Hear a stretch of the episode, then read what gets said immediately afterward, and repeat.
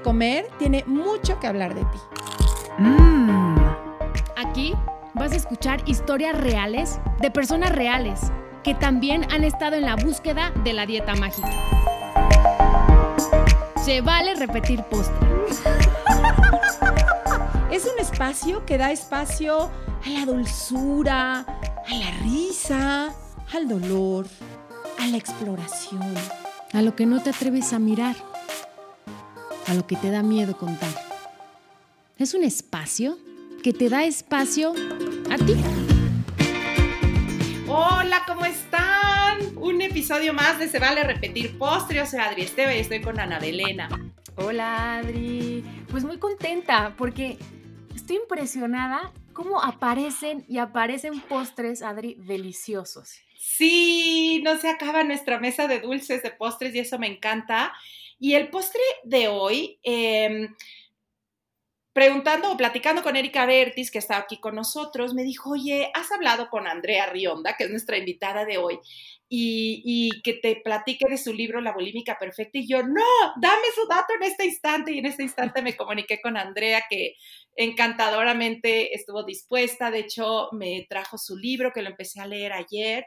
Y estoy encantada leyendo sus páginas, metiéndome y, y confirmando cómo a veces eso que nos da tanto miedo entrarle a ver es curiosamente lo que nos ayuda a salir. Y creo que más o menos por ahí va, va, va esto que has convertido en este libro, pero que me, imagino tiene que ver con muchas cosas más de las que haces. Bienvenida, Andrea Rionda. Bienvenida. muchísimas gracias, Ana, Adri. Ahora sí que estoy feliz de estar con ustedes. Yo tampoco he podido, no conocía su podcast y no lo he podido soltar. Ya llevo varios episodios y, y feliz de que, de que ya existan opciones, o sea, porque yo en mi búsqueda, en todos los años que, tuve este padecimiento, realmente no, encontraba por dónde. No, no había, ¿verdad? Desde, como lo mencionas en tu libro, ni siquiera quizá el concepto de la bulimia era algo de lo que se hablara, ¿no? Sí, no, de hecho yo, yo empecé, empecé porque este, le platicaba yo a Ana que eh, yo tengo como una facilidad, así como, como Houdini, este, no sé si, si escucharon hablar de este, de este mago escapista, que se tragaba una llave y la regresaba. Entonces, pues yo desde niña tenía esta capacidad como de poder regresar cachitos de comida por la garganta, ¿no? Entonces, pues cuando empiezo a tener problemas con el peso, que me empiezan a decir que mi peso no es el adecuado, pues digo, oye, se me hace muy fácil y digo, oye, ¿qué tal si empiezo a escupir la comida que se me regresa, no? O sea, yo, yo para mí fue así como un descubrimiento así de, de wow, o sea, qué padre, o sea, no voy a tener que hacer estas dietas horribles, sino pues yo ya tengo la habilidad, ¿no? Y también por eso, por eso le puse a mi libro La bulímica perfecta, porque ahora sí que nací con, una facilidad. Y también porque, bueno, o sea, duré muchísimos años y donde más, más, más me pegó fue, fue con mis embarazos de que, de que me sentía yo terrible de no poder parar esto. Y, prometí, ya sabes, como, como pues en ocasiones he hablado de esta parte de, de rendirte y de decir qué necesito hacer para parar esto como hice una promesa de que si podía frenarlo, lo iba a tener que compartir y, tratar de ayudar a las mujeres que están en eso, porque pues empieza como algo, algo voluntario, pero híjole, es, es terrible, es, bueno, para mí fue terrible, hay gente que lo vive diferente, pero para mí sí fue muy terrible. Oye, Andy, y una pregunta, cuando tú sientes que tienes este sobrepeso, empiezas con la bulimia, ¿lo viste en algún lugar? ¿Se te ocurrió a ti? ¿Cómo fue? O sea, ¿cómo nace? Pues es que eso es lo, lo digo, lo que platicábamos. Este, yo no estoy tan jovencita como, como tú, Ana, pero yo la primera vez que escucho de, de, la bulimia, o sea, yo empecé a ser bulímica y de hecho es algo que también no creas que hace tanto que se sabe. De hecho, se, se, o sea, se ponía o sea, se llamaba la bulimia la anorexia purgativa, ¿no? Pero realmente el término de, de bulímica, bulímica, me parece que es hasta 1979 que, que se da. Este, y bueno, yo estaba cinco o seis años de empezar con esto Y de hecho yo empecé de esto como sin saber que era un trastorno y como es algo que yo provocaba, pues dices, o sea, esto de, de, los trastornos es algo que te puede llegar a pasar, pero no piensas que es por algo que tú estás haciendo, ¿no? O sea, la, el, el, la mentalidad es de, oye, si yo estoy provocando esto, pues yo puedo dejarlo de provocar y punto, claro, ¿no? Totalmente. Si no tienes idea en la que te estás metiendo. Y yo la primera vez que escuché el término y me di cuenta fue con Lady D, que Lady D lo habló, ¿no? Que de hecho ahorita también estoy viendo la de The Crown, que está Ay, buenísima, sí. buenísima, sí, buenísima. Sí.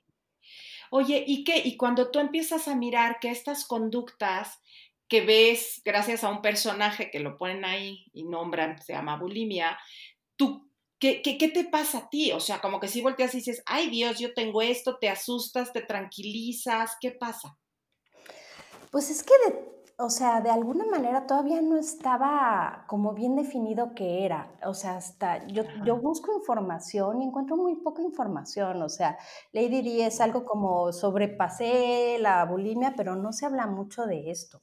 De hecho, yo hasta entro a, a o sea, yo estudié administración hotelera, pero después cuando me di cuenta que, pues que lo mío era, o sea, que tenía un trastorno, me meto a psicología, me meto a estudiar para, para cuando yo quisiera frenar lo que estaba yo provocando, ¿no? O sea, como, bueno, ok, voy a seguir con esto porque ahorita lo necesito, porque según yo, en el momento que dejara yo la bulimia, me iba a volver obesa, ¿no? O sea, no había de otra. O sea, si yo estaba restringiéndome y vomitando y tenía un peso normal, pues, ¿qué iba a pasar de mí cuando, cuando yo comiera sin, y, iba a dejar que mi cuerpo absorbiera todo lo que comía? Entonces, este, pues te digo, entro a la carrera de psicología en Libero, específicamente para tomar las clases de psicopatología y ahí me doy cuenta que también hay mucha desinformación, o sea, se, había también un, un, estigma de que pues los desórdenes de la alimentación todavía en esa época este, se dan a este, mujeres de cierto nivel socioeconómico, este, y, y, bueno, y también se habla mucho de, de, que las mujeres con desórdenes de la alimentación eran como perfeccionistas muy inteligentes, muy controladoras, y yo mi temperamento era todo lo contrario, o sea, yo era caótica, este, desordenada, muy apasionada. También se habla de que, por ejemplo, la personalidad de las anoréxicas es como asexual y yo, yo tenía, digo, mi sexualidad es alta, la reprimía yo, pero, pero sí, o sea, era yo todo lo contrario a lo que se hablaba de los desórdenes de la alimentación okay. en esa época. Ok, ok. ¿Qué, qué, qué búsqueda la tuya, ¿no? Yo leyendo el libro, pues me impresiona mucho cómo empiezas a encontrar pues estos mensajes entre la perfección de la belleza que mirabas pues no solo a través de lo que decían de las personas, incluso hasta un perro, ¿no? O sea, como uno de tus perros favoritos cuando quizá deja de ser tan bonito ya es rechazado, como, como eh, estos estándares de, la perfección empiezan a hacer efecto en ti, en creer que no era suficiente, eh, cómo, cómo, todo nuestro entorno, ¿no? Te, te, llenó también, todo tu entorno te llenó de tantos mensajes.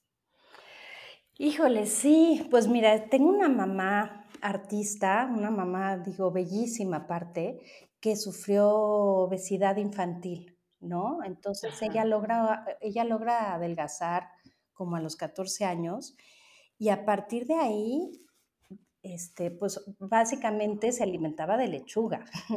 o sea, en, de hecho yo y mi hermano nacimos prematuros y ella, digo, yo creo que engordó 4 o 5 kilos por embarazo este, y, y, luego se vuelve bailarina. Entonces, sí, es una mujer muy bella y, y su prototipo de, de, de, de, belleza es así totalmente estilizado, ¿no?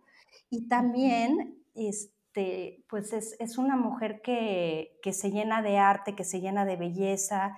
Entonces, yo sí me sentía que, que no encajaba, ¿no? Aparte de, de que, bueno, también tiene que ver, porque pues, to, todo como que va, va, va ligando. Y a, a, mi mamá, cuando tiene 17 años, tiene un accidente muy fuerte. y en ese, y en ese accidente se muere su papá y su hermano. Entonces, pues de alguna manera como que mi mamá se desconecta de las emociones. Yo nazco dos años más tarde, nazco prematura, un bebé muy, muy demandante que necesitaba ser alimentado constantemente y ella no tolera esto, o sea, le entra una depresión y mi mamá no me puede, pues no me puede pues tomar y alimentar y, no pudimos nunca como crear este vínculo, ¿no?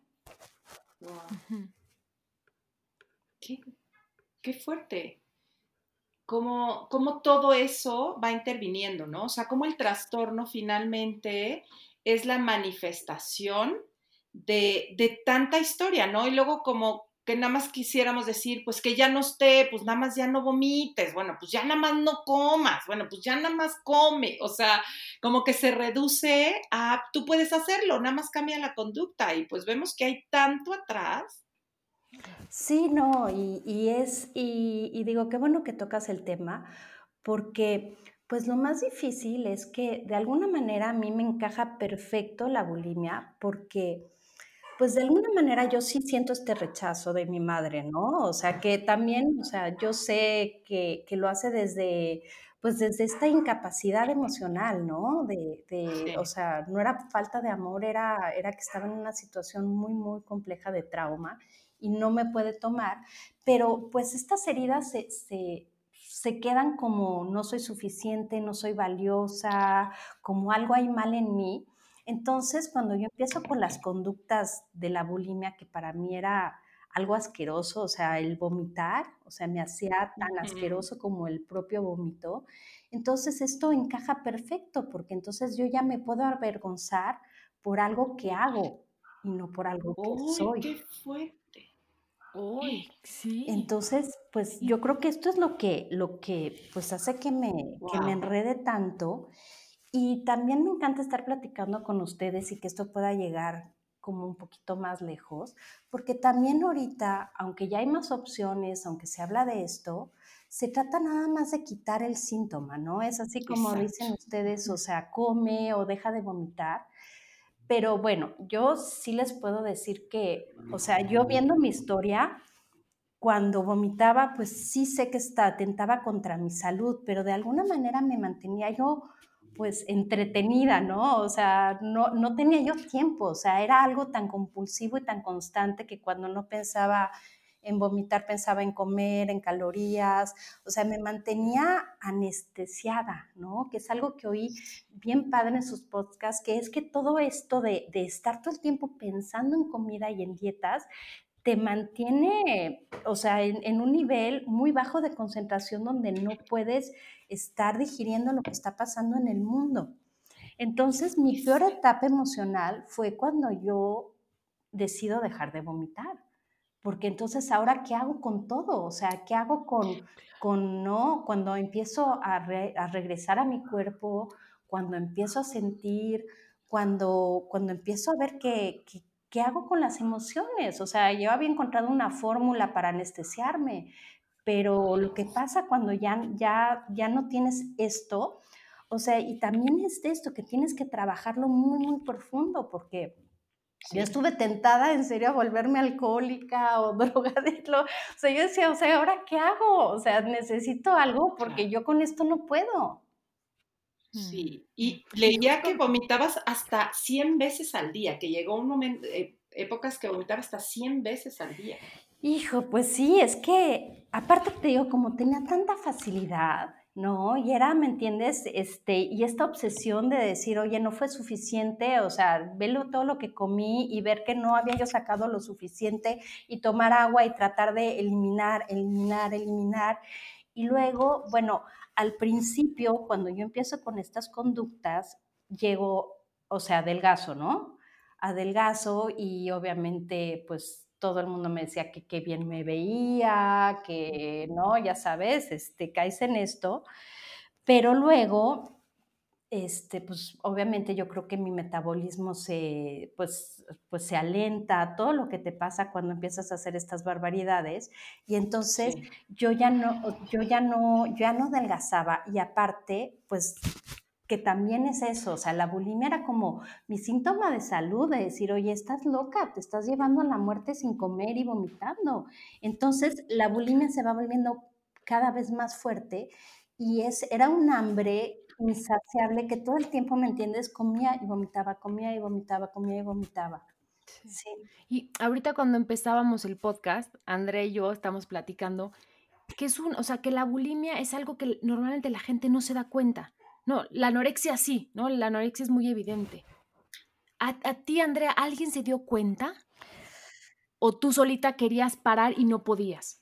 Pues es que mira, eh, en cierto momento le, sí le comentaron a mi mamá porque llegamos a tener hasta un problema de cañería, imagínate el grado que, que, yo tenía el, el, problema. Y le dijeron a mi mamá, pero, pero pues ella no sabía cómo lidiarlo, ¿no? Entonces llegó conmigo y me dijo, oye, me están diciendo esto.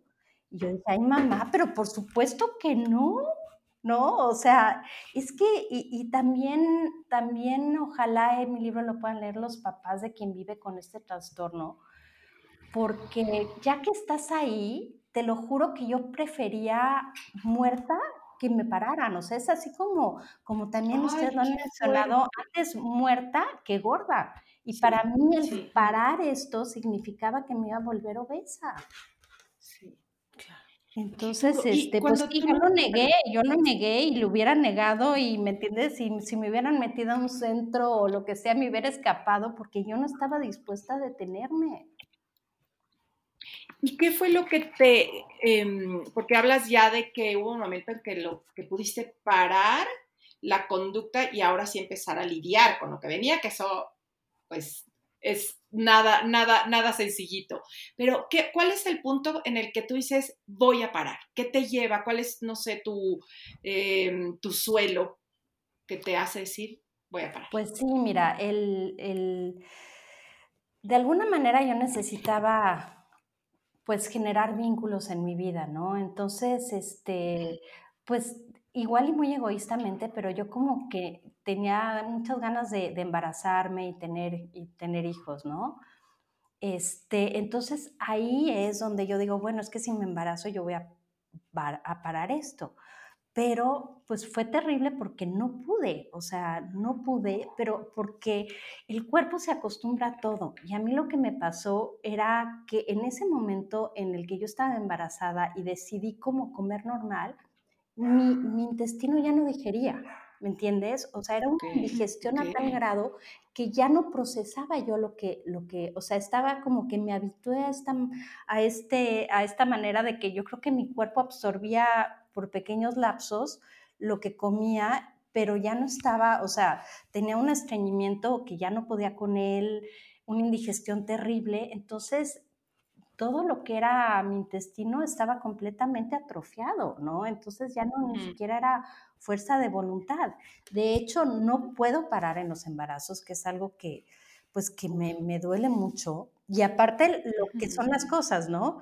Este, nace mi primera hija, ¿Y qué hago? Pues la sobrealimento, ¿no? Porque digo, igual y dentro de mí no se alimentó bien y empiezo también a generar un problema de peso de bebé, ¿no? De bebé porque, porque también es cuando tú acostumbras a anestesiarte con comida, pues el bebé llora y yo le daba de comer, o sea, en, cuanto lloraba, yo era lo que pues, le daba todo el tiempo, ¿no? Mm, entonces tiene hambre. Sí, pero perdón, ya me desvié Como compensando, no, no, pero como compensando, ¿no? Sí. sí, sí, sí, pero bueno, lo que me lleva este, a realmente como hacer este compromiso y a, enfocarme en mi sanación, es que no sé si se acuerdan cuando dio lo del H1N1. Ajá. Que bueno, era como una pandemia muy parecida a la de, a la de ahorita. Pues bueno, había creo que 100 casos en México y mi hija grande empieza con, con fiebres altísimas. Y yo decía, no, no puede ser que mi hija tenga esto pues total que la llevo al hospital, resulta positiva. Y era un poquito como ahorita, que no sabes si, si va a sobrevivir, no va a sobrevivir.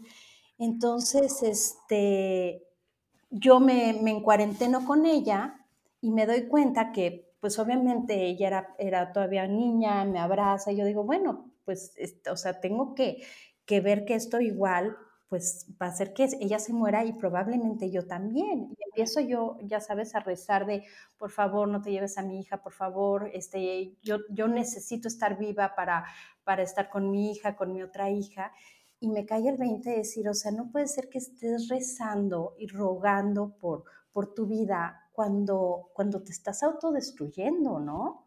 Cuando no puedes frenar estos comportamientos, que en serio yo estoy muy agradecida porque porque no, o sea, no, no, o sea, pude sobrevivir esto, porque sí lo viví a un nivel muy, muy intenso y por muchos, muchos años.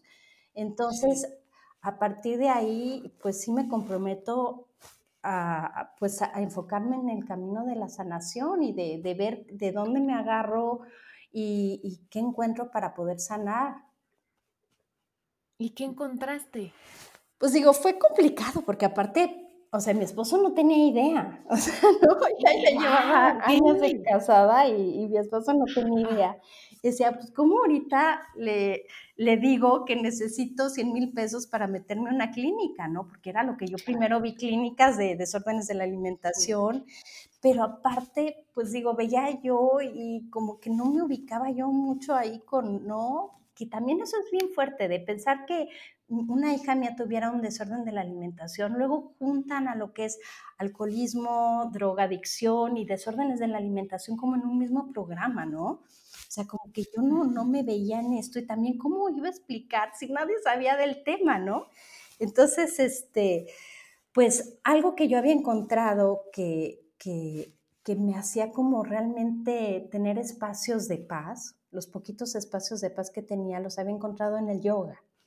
Entonces, pues decido adentrarme, estudiar para ser maestra de yoga, me meto al Instituto Gestalt también para ser este, terapeuta humanista. Bueno, empiezo así con también, bueno, ahí sí voy un doctor que, que, me, que me restablezca, que me ayude a, pues, a restablecer una buena digestión, como a restablecer pues, la funcionalidad de mi intestino. O sea, sí, ahí lo voy platicando en, en el libro, pero fueron como, como pues ahora sí que buscar de donde se pudiera, ¿no? Y lo que, ¿saben qué? Lo que ha sido que yo no pensé que fuera tan, tan sanador fue escribir el libro. O sea, y el hecho de, por ejemplo, ahorita estar exponiendo y hablando de, de esto, híjole, ha sido, ha sido pues un proceso súper catártico, porque es el decir, bueno, sí pasé esto y esta soy yo, y el reconocerme como, como persona y el llevar algo que, que me generó tanta vergüenza, que me hacía sentir tan mal conmigo misma, ponerlo, pues ofrecerlo hacia el beneficio de los demás. Oye, ¿cómo lo toma pues tu esposo, tu familia, con este secreto tan bien guardado? Pues es que también es chistoso, ¿no? Porque en el momento que yo le digo a mi mamá, oye, le digo, oye, ma, pues, este, ¿te acuerdas que, que te, te decían que, no? Este, pues sí te diste cuenta que, que yo vomitaba, ¿no? O sea, te, te dabas cuenta de, del desorden que tuve.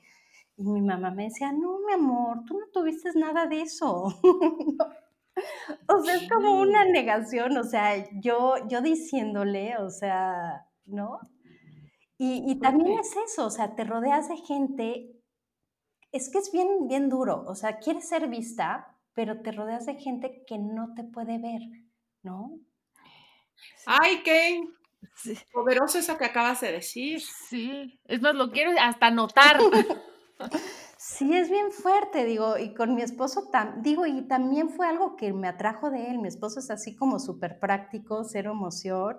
Entonces llegué y ya sabes, yo sudando las manos, porque aparte, ¿sabes? Lo terrible de esto es que yo tenía miedo que él me fuera a dejar por yo decir que era bulímica. O sea, estaba yo como convencida que esto como que podía generar que, que, digo, también habérselo ocultado por tantos años, o sea, pero yo tenía el miedo de que, de que él me rechazara y que, y que ya no pudiera yo tener una relación con él después de que él se enterara, ¿no? Entonces, y él llega y me dice, este, le dije, bueno, pues es que llevo muchos años teniendo bulimia y me dice, pues lo piensas seguir haciendo. Y yo, no, pues no quisiera. Ah, entonces no veo cuál es el problema, ¿no? Hombres, hombres, Andy. Sí, sí, sí. Sí, de hecho a mi papá también le, le bueno, le dijeron la, la vez del plomero, ¿no? Este, y, la, y lo que dijo mi papá fue, que es, es terrible, dijo, pues ay, qué bueno que ya encontró una manera de no ser gorda. No. Te lo juro. ¡Auch! Wow. Híjole. Híjole. Y Andy, por ejemplo, vas, vas, va- vas, Andri- Adri. no, yo pensaba, en- sí, cuando viene ya una, pues un proceso de sanación y podemos ver con compasión que desde donde hablaban nuestros papás, pues tenía que ser que ver con su historia, que tenía que ver con sus carencias y lo que quieras. Pero, el, pero eso no quita el gran daño que, hace- que, que, que pasa, ¿no? O sea, que recibimos a partir de eso. Sí, sí, sí, sí, no, totalmente de acuerdo, ¿no? Pero bueno, Oye, pero ¿sabes qué? Y creo que es algo que también han mencionado ustedes mucho en sus, en sus podcasts, es que de alguna manera esto lo hacen con amor. O sea, para mi papá, el hecho de que yo fuera atractiva tenía que ver con mi propia felicidad, ¿no? Y, y yo creo que también era un desconocimiento y no, o sea, no se podía imaginar todo lo que había detrás de esto y todos los riesgos y consecuencias que esto podía tener para mí, ¿no? Él lo veía a partir de que, bueno, y en su esquema de vida, bueno, es que si es delgadita, pues va a poder tener un buen partido, se va a poder casar bien, va a poder, o sea, eso era como, como su manera de pensar, entonces, pues para él era, era muy bueno que, digo, porque él, él fue, eh, digo, fueron de los principales detonadores el hecho de que, pues él me decía, ¿no? Que tenía yo que adelgazar. Sí. Claro. Sí, y a, Oye, y a lo que voy es como, ay, perdón, nada más para acabar con esta idea, como a lo que veis que mucha gente, sí, esa es mi percepción en pues, los años que llevo dando terapia sobre el tema y, y- y explorándolo yo misma, es que cuando nos adelantamos a eso, o sea, cuando decimos, bueno, pero piensa que lo hicieron por tu bien, pero piensa, a veces dejamos de ver a la niña que sí quedó totalmente devastada con eso, ¿no? y que como por a veces como proteger que bueno lo hizo porque hoy sé y yo y de veras volvemos a dejar abandonada esa y decir sí puedo entender eso pero tú cómo estás o sea ven que- ve el impacto que generó en ti y que a veces este dolor de incluso aceptar el enojo hacia los padres, a veces creo yo que a veces también es una limitante en la sanación, ¿no? Como una de mis maestras decía, porque nos enojamos y odiamos su humanidad, su ser, su espiritualidad, el que nos hayan dado la vida, eso no va a cambiar nunca, eso sigue siendo luminoso, eso no se va a quitar nunca. Pero poder darnos el permiso de decir, es que sí estoy furiosa con esto, es que sí odio la forma en la que me hiciste sentir, no sé si en tu caso, en el mío sí, eh, fue necesario también para, para, para comenzar con mi sanación. Ah, no, totalmente, ¿eh? porque pues también lo que representa la bulimia, o sea, es tragarte todo Exacto. y luego vomitar, ¿no? O sea, y es, es, o sea, yo no podía poner un límite y tenía que vomitar el enojo, ¿no? Y al final del libro, bueno, el libro empieza como con mi historia, pero digo, desgraciadamente, o sea, por, o sea, es como, y eso fíjate, digo, desgraciadamente me siento mal por hacerlo y me ha costado muchísimo trabajo enfrentar el haber escrito el libro porque, pues, sí hablo de mi papá, ¿no? O sea, lo, lo, lo, destruyo, ¿no? Lo destruyo, pero a partir desde el amor, desde la carencia, desde lo que lo necesité y no lo tuve, desde lo que me inculcó que, que, que me hizo sufrir mucho. O sea, pero al final de cuentas, es, este libro es una manera para mí de, de vomitar sanamente todo, todo este dolor.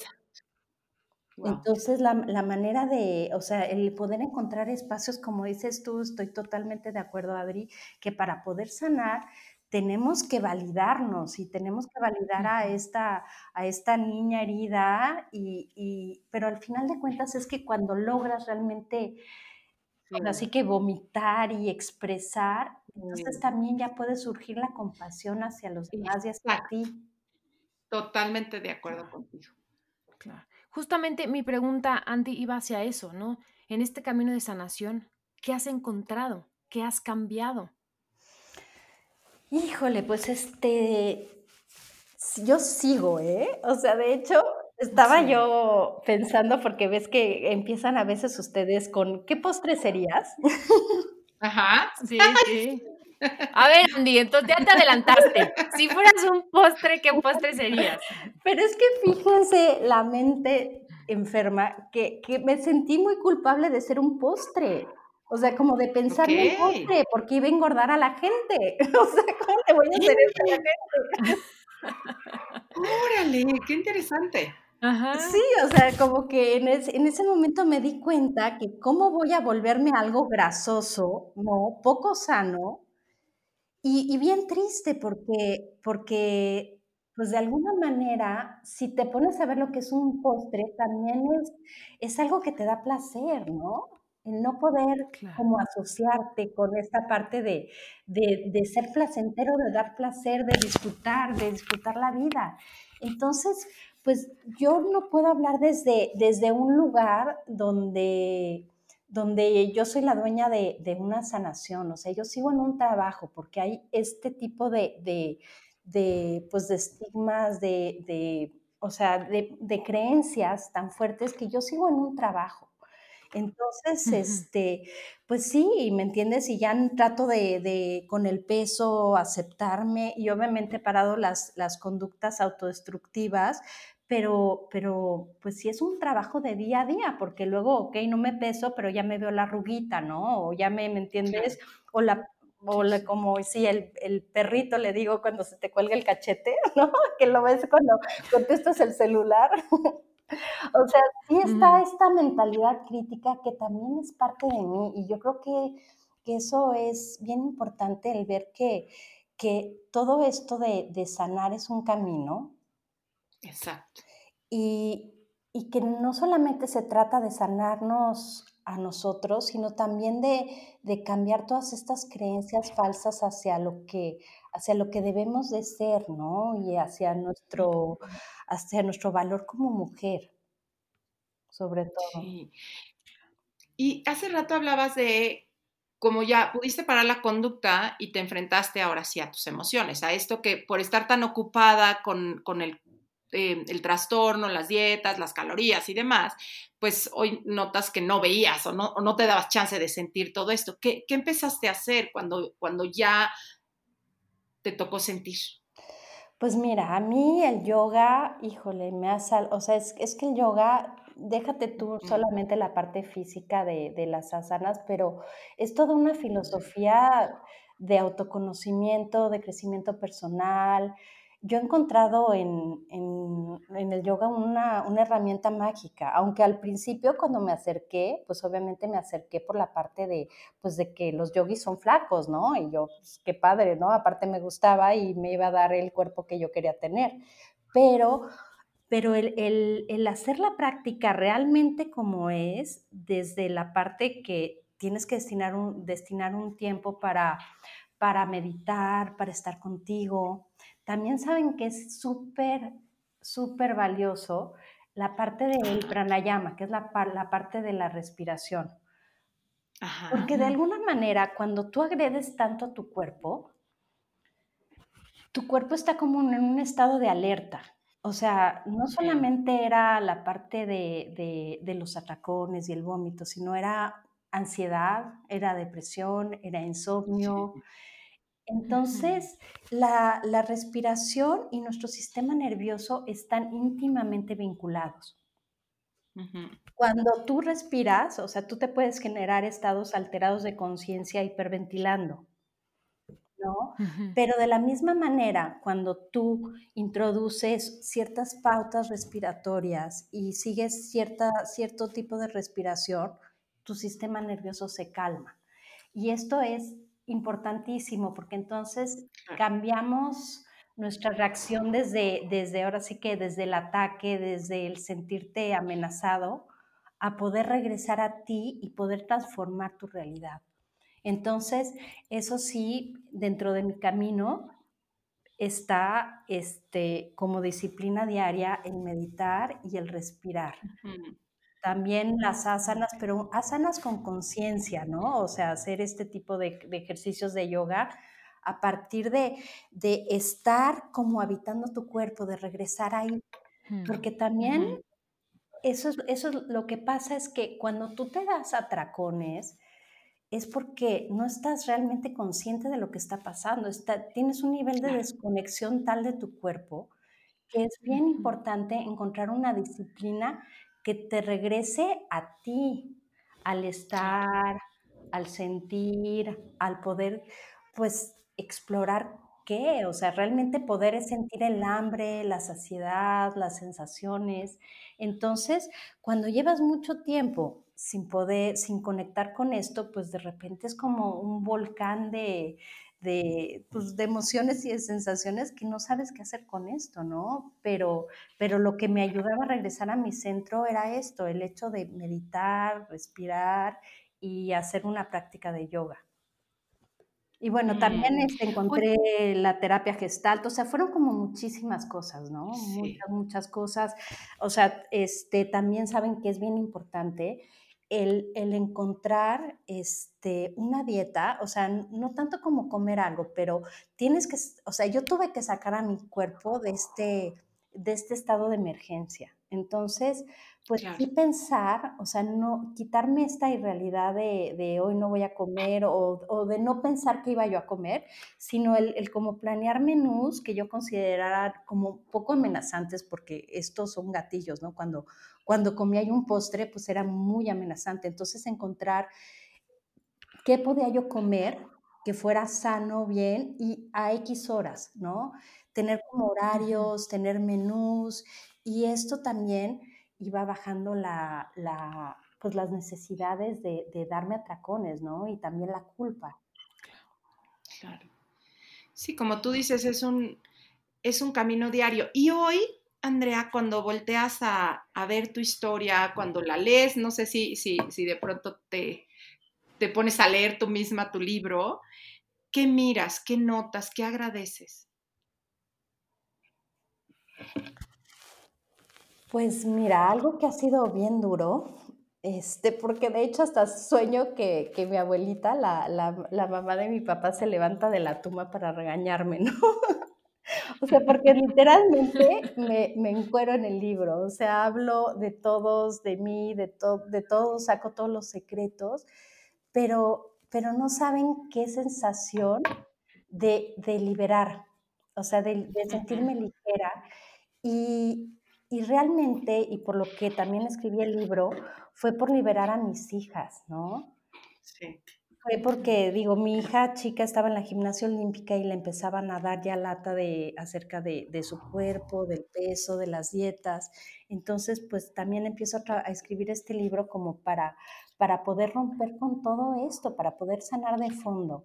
Entonces, lo que, lo que o sea, sí, lo que me llevo de esto es que ahora sí que me quité muchísimos kilos de encima, el, poder exponerme y ahora sí que encuerarme tal cual soy, lo que, lo que siento, lo que pienso, positivo, negativo, o sea, es, es maravilloso porque ya no tengo que pretender ser alguien que no soy.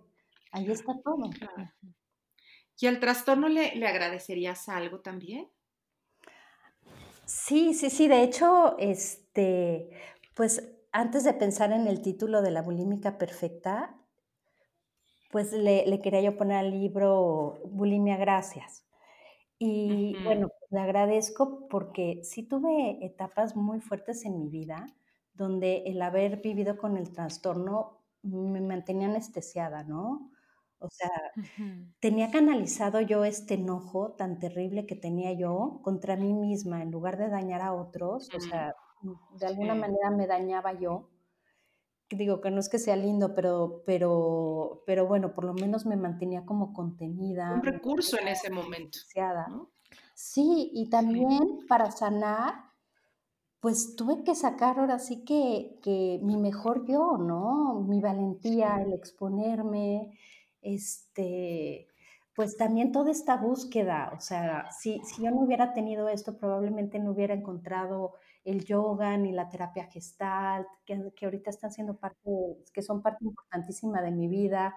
Y también a partir de, de, pues de esto, de escribir el libro, este, abrí un canal que se llama Bulímica Perfecta y es, y está siendo súper enriquecedor que se me acercan, se me han acercado como muchas adolescentes, las he podido canalizar y también por eso estoy tan contenta de haberlas encontrado, porque ustedes ofrecen muchísimas opciones de sanación, ¿Y dónde de está? regresar al, al equili- al equilibrio. Sí, Ese canal, Andy, ¿dónde está? Bueno, es, o sea, lo, lo acabo como de, o sea, ahorita estoy como poniendo frases, poniéndolo del libro y está en Instagram y en Facebook, se llama Bulímica Perfecta. Perfecto. Y por ejemplo, ¿tu libro dónde lo podemos encontrar? Mi libro en Amazon Kindle lo encuentras o si lo quieres, Ajá. este, si lo quieres físico, lo puedes pedir en impresión bajo demanda en Gandhi, en El Sótano y en Sanborns. Y, Perfecto. y tienes también, eh, no sé si va con el libro, viene aparte, este cuentito que se llama Mi romance con Mía, la bulimia, eh, pues que va creo que muy dirigida también, ¿no? Como a las, como a chavitas, adolescentes. Ah, sí, sí, sí, ese también, o sea, lo pueden encontrar en Amazon o también lo tengo en mi página andrearrionda.com gratuito para quien, quien, digo, para quien lo necesite, porque también eso me di cuenta, ¿no? Que el, el- bueno, todo lo que es la bulimia se, también se relaciona muchísimo con, con déficit de atención, entonces Ok. pensé en que pues pocas, pocas chavitas iban a leer un libro de 180 páginas, ¿no? Entonces, este Ok. cuentito tiene, tiene 6, 7 páginas en, en mi blog y, y realmente, pues digo, es, está hecho como muy entretenido, pero sí para que te des cuenta los riesgos y las consecuencias que puede tener esto. Sí, porque no sé si han oído de estas páginas de Proana y Promía. Sí, sí. Sí, sí, sí. Entonces, pues digo, urge, urge como, como información donde también se hable de, de todos los riesgos y consecuencias que puede tener esto, porque también investigando, cuando tú te generas este tipo de conductas, tu cerebro produce opioides, ¿no? Entonces, bueno, esto es algo bien interesante porque al final del trastorno, digo, sobre todo, por ejemplo, con después de los embarazos y en el embarazo, o sea, el, el peso ya no era un detonante, o sea, ya no era que vomitara yo por, por miedo a ser gorda, era algo que se volvió como una adicción, o sea, algo incontrolable donde, o sea, yo me observaba como haciéndolo automáticamente ya sin pensarlo, sin poderlo Sí. parar. Entonces, pues sí es bien importante que, que se sepa, ¿no? Que se sepa que, que, bueno, tú puedes empezar por, por, te digo, por el tema del peso, pero luego se vuelve una adicción muy, muy fuerte. Muy. Claro. Ay, Andy. Pues muchísimas gracias por Sí. acercarte, ¿no? A nosotras, tenernos la confianza, contarnos tu historia y por supuesto que abrirnos tu corazón. Ay, no, pues muchísimas gracias a ustedes y por toda la labor que están haciendo. Sí, sí, va a ser esto, esto es de muchísima utilidad eh, para, pues, para las personas que sufren con el peso y también para las personas que empiezan o que tienen algún tipo de trastorno, encontrar con quién ir, a dónde referirse, no, está increíble. Muchísimas felicidades. Gracias a ti por ser una opción. Entonces ya lo saben, la bulímica perfecta. Así te encuentran también en redes. Y me imagino que alguien también que quisiera pues tener terapia contigo y demás, pues ver que hay opciones. Sí, claro, Muchísimas, claro que sí. no, muchísimas gracias. Y bueno, pues repetiremos postre. Nos encantará recibirte por aquí muy pronto otra vez. Muchísimas gracias, que estén súper bien, bye. Un abrazo, bye Ana. Un abrazo, bye Adri. Si te gustó el podcast, pasa la voz. Y no olvides suscribirte.